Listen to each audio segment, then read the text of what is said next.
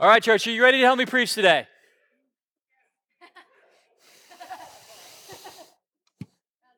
All right, church, are you ready? All right, there we go That's why I had to ask because 11 a.m. services are developing a reputation, and I know that's not going to be true of you. You're going to help me as we do this, right? Amen? Amen. All right, so be ready, be awake. You're allowed to encourage me. I give you that permission. All right, as we get into today's message, I want to start with reminding you of what a mess it can be to have a bunch of children around. If you've been retired for a while and you forgot, I have four children. And so I'm not talking about the figurative mess or the emotional mess. I'm talking about the literal mess that happens.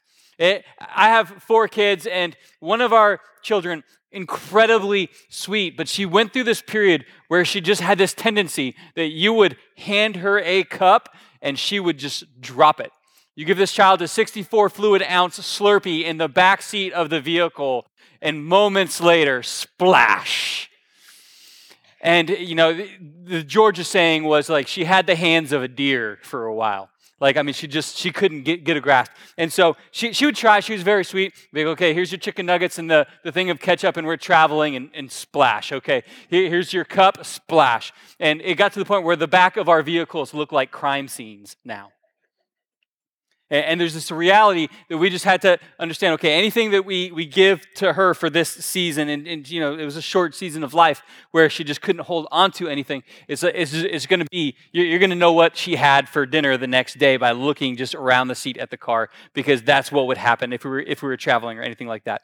And, this concept of whatever you have with you ends up around you uh, it, it's true in children, but Jesus taught the concept a little differently. He said, From the overflow of the heart, your mouth will speak. Like whatever you have going on in your heart is going to spill out into your relationships, it's going to spill out into your speech. And, and in fact, I'd say that you can probably say that what's in your heart is going to change the way that you see other people. It's going to change the way that you even hear other people. Because if you have nothing but negativity in your heart, when you hear their words, you're going to expect them to be as negative as you are, and you're going to take things the wrong way. The condition of your heart will affect so many areas of your life. And if you think that the bitterness that you've been holding into your, in your heart will not affect the relationships around, you, I'm going to tell you, Jesus says it's going to spill out in your speech. Experience tells you it's going to spill out in all areas of your relationship. And so, my, my goal for us as a church is that we will get healthy hearts. And the thing that you can do to make your heart healthier is to continue to fill it with the Word of God. And that's really what the next 31 weeks are going to be about. I'm going to try to set some more vision for this, this thing called the story that we're about to start up. But today, if you have your Bibles, you can turn to 1 Samuel chapter 14.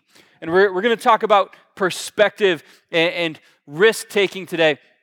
But I want to give you some context as you're finding 1 Samuel 14. In chapter 13 is where a lot of the context is found. And at this time, the nation of Israel had a king, and his, his name was Saul. And Saul began making some prideful choices. And in fact, in chapter 13, he was waiting for a prophet of God to show up, and he got impatient and he just began to do things that he shouldn't, and he got corrected for that even now. And Saul was preparing 3,000 of his troops to attack the Philistine people who had taken some of their land. In fact, the Philistine people had defeated them regularly, and they had removed all of the blacksmiths from their nation. And they, and they said it with this very intention that if they don't have blacksmiths, they can't make swords, they won't have spears, they won't be able to fight against us, and it'll protect our future. And so Saul has rounded up 3,000 people and divided them into an army of 2,000 and an army of 1,000, but there are only two swords amongst both the armies. The king Saul had one, and his son Jonathan had the other. The rest of them, they had axes, they had farming tools and they were ill prepared for the fight. But Saul had determined he was going to attack, and sort of like a sucker punch, he went and took a shot at the Philistines, and then the Philistines responded. And this is, this is how they responded. In, in chapter 13, verse 5, it says, The Philistines assembled to fight with Israel with 3,000 chariots. Remember, the Israelites had 3,000 people out on the field of battle. The Philistines responded with 3,000 chariots. 6,000 charioteers and soldiers as numerous as the sand on the seashore. They went and they camped at Michmash, east of Beth Aven. And when the Israelites saw that their situation was critical and that the army was hard pressed, they hid in caves and thickets or thorns among the rocks and in pits and in cisterns. Now, to begin to just get a glimpse of the context of the situation, they went and engaged in a fight that now they cannot win. They are grossly outnumbered, and the people are discouraged and they are fearful. Chapter 13, verse 7 says, Some Hebrews even crossed the Jordan to the land of Gad and Gilead. Saul, King Saul, remained at Gilgal, and all the troops with him were quaking with fear. If you want to use the picture of like pre UFC fight where the people stare each other down, like the Philistines were, were given the mean mug, And the Israelites were like, I don't want this fight. And in fact, they were hiding. If you don't know what a cistern is, think of like a well. They were so scared for their life. Some of them even left the promised land. They would have said, God gave us this land. God is going to provide for us in this land. But then they said the army and they said, I am running from this land. And they left. We're actually going to see in some later passages that some of the Hebrew people were so scared that they went and, and joined the army of the Philistines as slaves, basically, so that their lives would be spared. That's the terror that had a grip of them in the land that God had promised to them. And so now we have the, the 3,000 ish of the Israelites in a camp, and then we have the Philistines in a camp, and, and they're separated and nothing's happening yet. And that's when we pick up 1 Samuel chapter 14. We're going to read verse 6. And to remind you, Jonathan is the son of King Saul. Let's go across to the outpost of those pagans, Jonathan said to his armor bearer. Perhaps the Lord will help us, for nothing can hinder the Lord. He can win a battle whether he has many warriors or only a few. Now, I don't know if you were able to do the math quickly, but two people versus thousands of people is a very poor plan. Not only that, only one of them has a sword. And when kids, when parents tell you to pick your friends carefully, this might be kind of what they're talking about. Because this armor bearer is now hearing from Jonathan, let's go across to the outpost of those pagans. Perhaps the Lord will help us. Now, look, if, if someone's trying to persuade me that God is going to save our life, I would like them to speak with a little bit more confidence than just perhaps. Like, could you at least just lie to me and say, Yes, God will save us. Let's go fight these Philistines? Like, I can hear that a little bit better. But there's something in Jonathan's heart that even though most of the nation is terrified, and the army has people who have gone and jumped into wells to avoid the fight, Jonathan said, You know what? God doesn't need all of us. Nothing's going to hinder him from winning this fight. So let's just go ahead and fight the fight by ourselves. What, what is going on in Jonathan's brain that he would think this way? Well, the passage was very intentional that when it described the number of the people in the army in 1 Samuel 13, verse 5, when it lists off 3,000 chariots, 6,000 charioteers, and soldiers as numerous as the sand and the seashore, that illustration, that statement of the sand and the seashore was very intentional because it would have connected any good Israelite's mind back to the promises of God. The promises that they received that were passed down from generation to generation of what God spoke. In Genesis 22, verse 17, when God said, I will certainly bless you. I will multiply your descendants beyond number, like the stars in the sky and the sand on the seashore. Your descendants will conquer the cities of their enemies.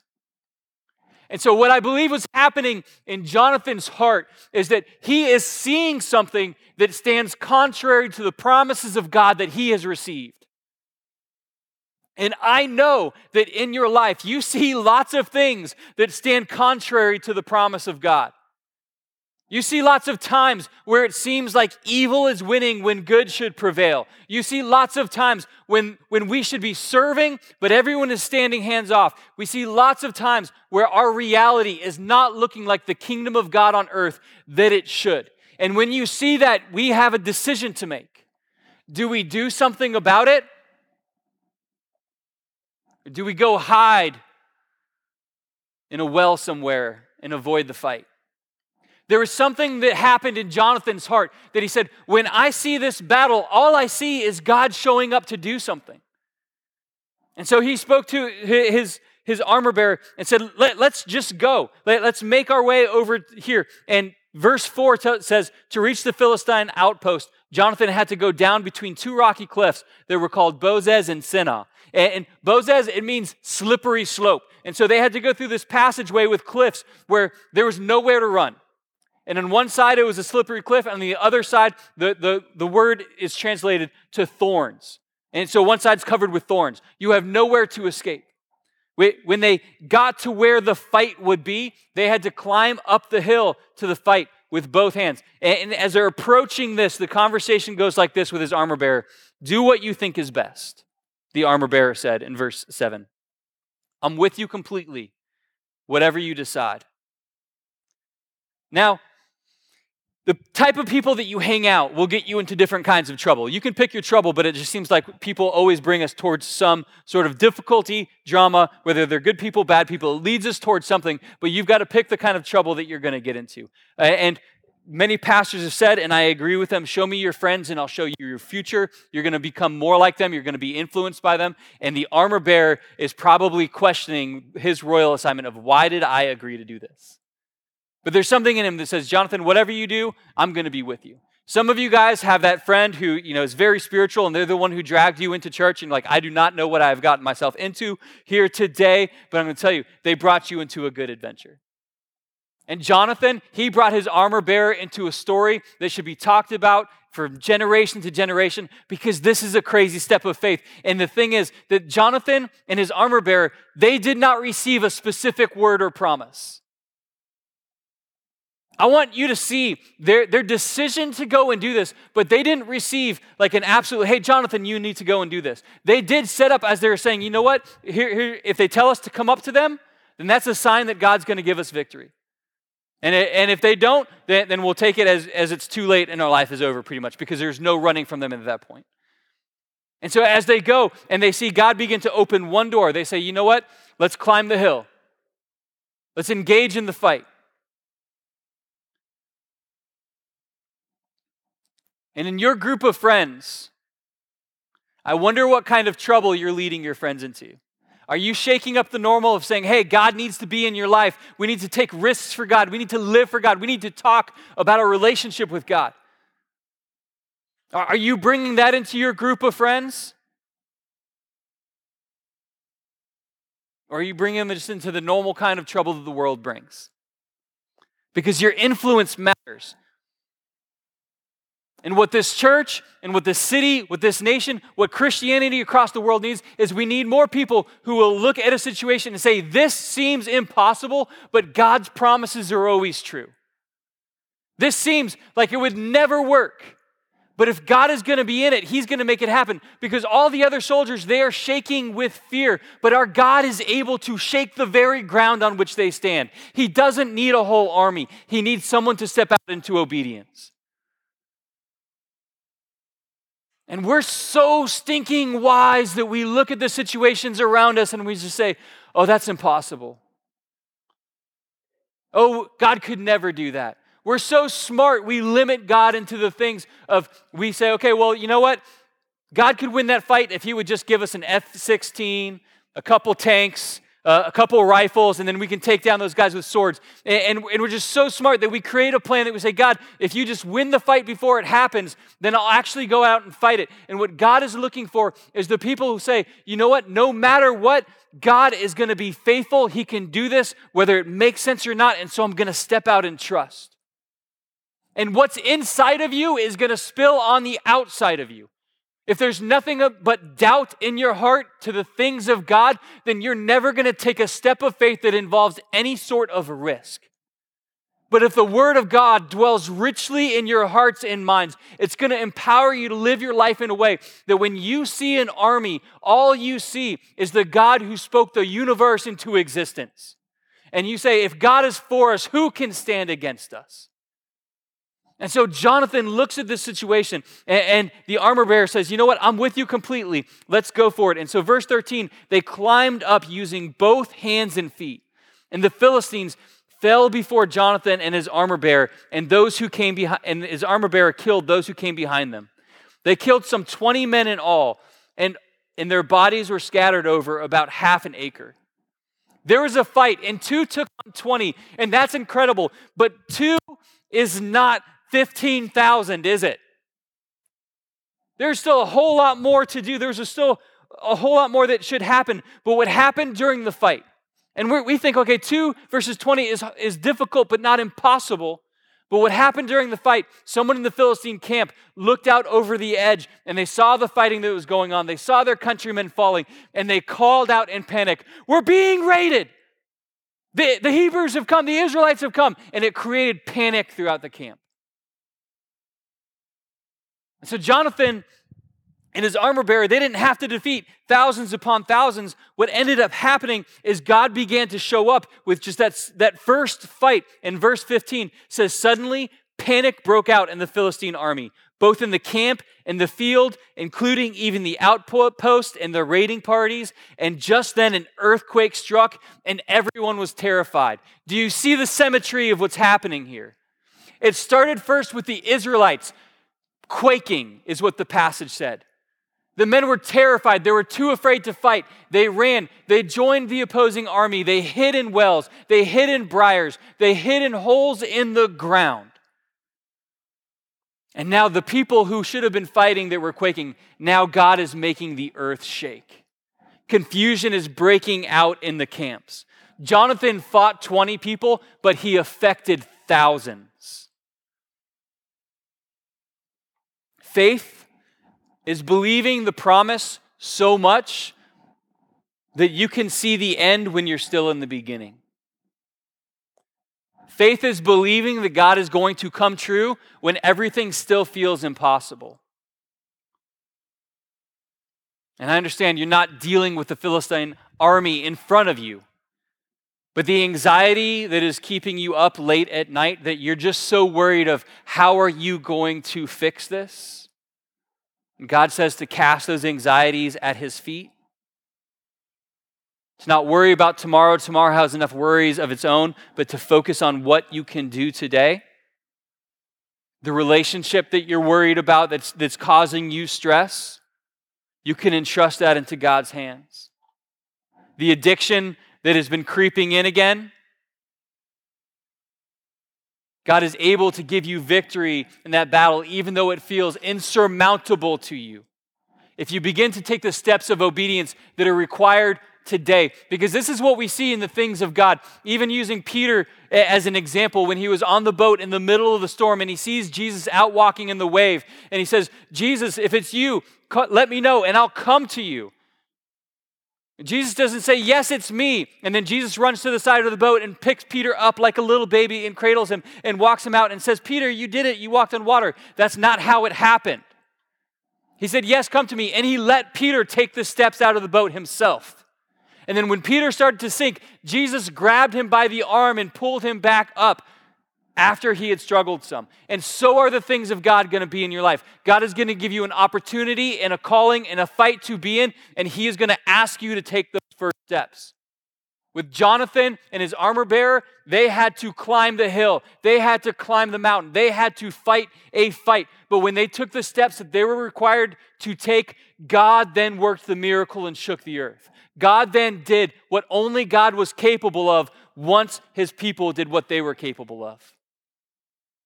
And God calls us to steps of obedience after we seek after His will in our life.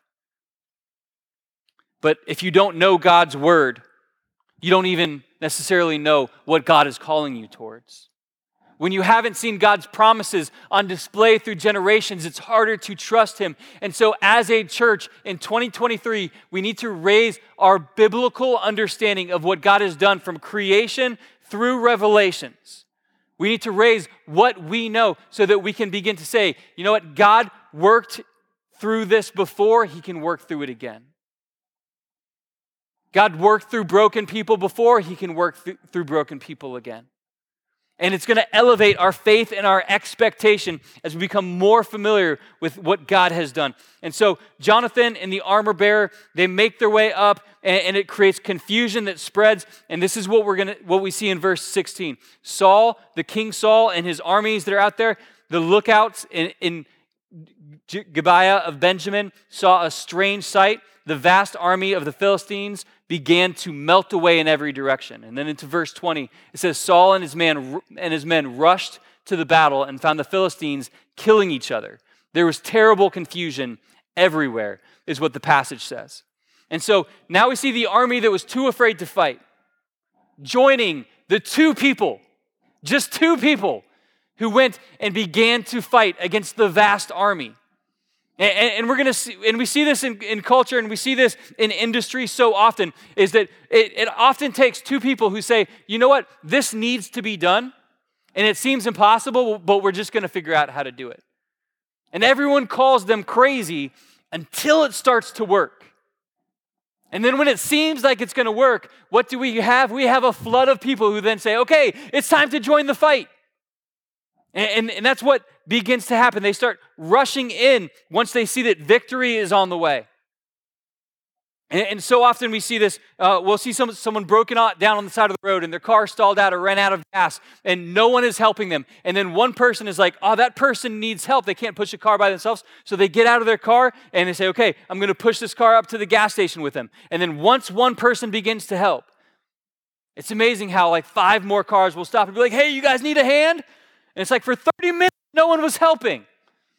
Why is it now that we have two people, now that we have five, now we have five people, now we have 10 people, and the car is just rolling down the road and he doesn't have to push anymore. He's in the driver's seat working the steering wheel and the brake, and things are moving. Why is it that we're afraid to start? And it's so easy to see in hindsight, but it's hard in the moment that we, we want to be the people who say, if that hill seems impossible, we can still take it. If the fight seems unwinnable, we should still approach it if God has called us to do it. But we like to be in the camp of, oh, let's just wait a minute and see if it begins to work out. And I wanna, I wanna challenge us to see things a little different. And it's never the wrong time to start doing the right thing. But the fact is, so many of us are waiting to make sure that it's gonna work out, to make sure that it's winnable because we don't wanna be embarrassed. We have the people who are like, I'm gonna climb the hill. And then we have the people who are like, I'll join the fight once it looks like it's going well. I've had people straight up tell me this before. They're like, hey, when Gulfside has its own permanent facility, I'm going to start coming to church with you guys. And I'm like, why would you wait until the easy part? Like, why would you wait until the fight is over to get in on what's happening here? Like, if it was a country club, I would understand that perspective. If it was entertainment based, where you sit and you just enjoy what's happening and you leave, I would get that. But that is not what a church is supposed to be. We are called to fight together. Each one of you guys have given, been given a gift, a weapon that is supposed to be used in this war of impacting our city for the kingdom of God. And each one of us is supposed to be using it. And if we're saying, I'm just going to wait until it's nice and that's not what we're called to do. That's not building a church. That's not being part of a body. Scripture says when one part of the body is missing, all parts suffer. And when you are missing, the church is suffering because your gift is not being used. You don't come here just to receive something. You come here to bring a word of hope, a word of encouragement, to, to use the gift that God has placed in your life for the benefit, for the building up of others. But we have people living this way. In verse 21, it says, even the Hebrews who had gone over to the Philistine army, these are the ones who are like, it's too dangerous. I'm just going to go be a slave to you guys so, so that I live. Or they were captured before and brought in as slaves. It says, even the Hebrews who had previously gone over to the Philistine army revolted and joined with Saul, Jonathan, and the rest of the Israelites. Listen to this. Likewise, the men of Israel who were hiding in the hill country of Ephraim joined the chase when they saw the Philistines running away. So the Lord saved Israel that day, and the battle continued to rage even in Beth Aven. The people who were hiding in the well, they're down in the well and they're like, Hey, how's the fight going up there? We're winning. They're on the run. Okay, send me a rope down. I'm ready to fight now. You know, they're retelling the story of their day in battle later in their years. I remember that day, that fateful day of battle, where I was in the battlefield. You mean on the battlefield? No, in it. I was down in a well hiding. Once we started winning, I finally got up and I, I got my pitchfork and I helped chase the Philistines once they were too far for me to catch them. We know that's not the way we want to tell the story of our life, that we lived in hiding in safety all our days until things were obviously won and then we participated. We know that's not how we want to live. But there's so many things in regards to our faith that it just seems like impossible. Like, how, how could God work in this? How could God work that out. The only way that you'll begin to see the opportunity or the possibility of victory in your life differently is when your word when your heart is more filled with his word when your mind is more filled with his word when you hear more testimonies of what god has done in the other people in the church's life as you allow that to take more space in your head and heart, you're not going to have as much space and room for the doubt that's been living there. And you won't help but see situations of, hey, if I stop right now and help this person, there's going to be an opportunity for me to share about God's incredible love with them. And when I share that, God's going to begin to work in their life. And you're going to begin to take risks that you never would have taken before for the kingdom of God. Band, if you guys will make your way up, I'm going to begin to, to wrap this thing up. You know, verse 6, it, it, going back to, to when they, the people were in hiding, it said in, in verse 6 that when the Israelites saw that their situation was critical and their army was hard pressed, they hid in caves and thickets and among the rocks and in the pits and in the cisterns. Man, it would be creepy to climb down into a cistern. And there would have to be some crazy terror that grabs a hold of your heart to be like, I am so scared, I'm going to hide in thorns. But at the same time, it must have been scary to say, I am climbing this hill and I know that I'm going to reach into a battle that I could never win on my own. But man, I want the I want to have the type of faith that says, but when I enter into this battle that I could never win on my own, I know that I will not be alone. I know this is not my fight. And I know that God's promises are always true. And so I'm going to try things that will seem crazy for generations and generations. I'm going to engage in a battle for the kingdom of God, not just a battle for my own pride, not for my own ego, because I would rather lose all of that. As Jesus said, you know, those who try to save their life will lose it, and those who lose their life for his sake will save it. There's an economy in the kingdom of God that, that requires risk for that reward. We have to step out. And, you know, our, our goal which so many people see as a finish line for us. And they're like, man, Gulfside's going to pull it off. They're going to actually build a building and finally be a real church. I'm like, oh, no, we don't need the building. And the building is not our finish line. And believe me, we are going to build the building and it's going to be awesome. And I can already see it in my mind. It's not going to be too fancy, but boy, is it going to be used. I can already see the preschool that's going to be there.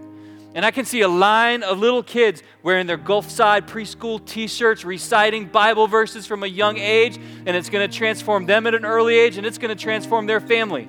I see moms and dads turning to Christ because they just signed their kid up for preschool not knowing any better. And they got stuck at our church because their kid made them come. Know that when we have that building, we're going to use it to influence thousands of teenagers. I can already see it packed with kids. I can smell it. If you've ever been in a room full of teenagers, you know what I'm talking about.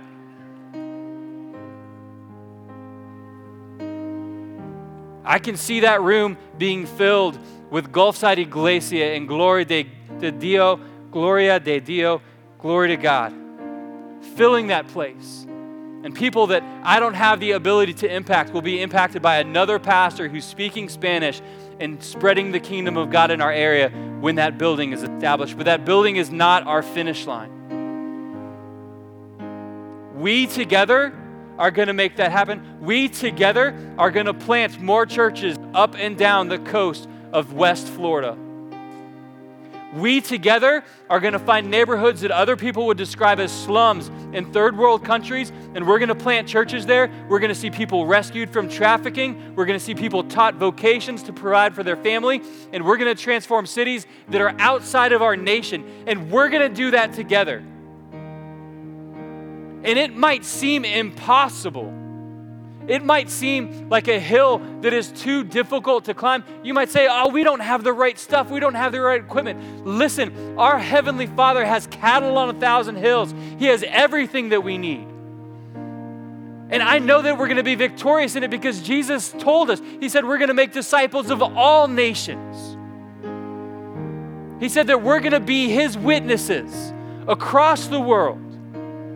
We have been given this calling, and I am confident that the gospel of Jesus Christ is still transforming lives to this day. But I need people not who are going to say, well, when it's all done, I'm going to jump in the fight. It's not what we need. And maybe, maybe you feel like you're late and you're joining the fight. Great, get in it. But we have too many people, while the fight is happening, they're sitting in a hole and their gifts are sitting in that hole with them. And their capacity is sitting in that hole in hiding. And what we need is a church that is saying, I'm familiar with the story of what God has done from beginning to end. And so my confidence level in Him is so high that we can pursue. These dreams are too small, Paul. You gotta, you gotta dream something bigger. This is too achievable. We, we can buy a, a, plane ticket and we can get over there with ease and we can, we can drop some money and we can hire a pastor and we can make that happen. Dream bigger. That's where we need to be going. But our, our, I'd say our hills first today is saying we need a church where every man, woman, and child is saying, I have a gift in me that needs to be used and I need to find the place to use it in my church and in my city. And if fear has been holding you back from taking the steps of getting connected, I want to invite you to join us as we read the story together. There's nothing magic about this except for it contains the Word of God in it. And it's divided in a way that it's one chapter a week. It's an easy read, but we're going to see the, the, the picture of, you know, the high, the overview of here's what God did from Genesis to Revelation, but we're going to look at some of the specifics of what God did through specific people. And I believe it's going to raise your confidence and an expectation of what God can do in your life and through your life.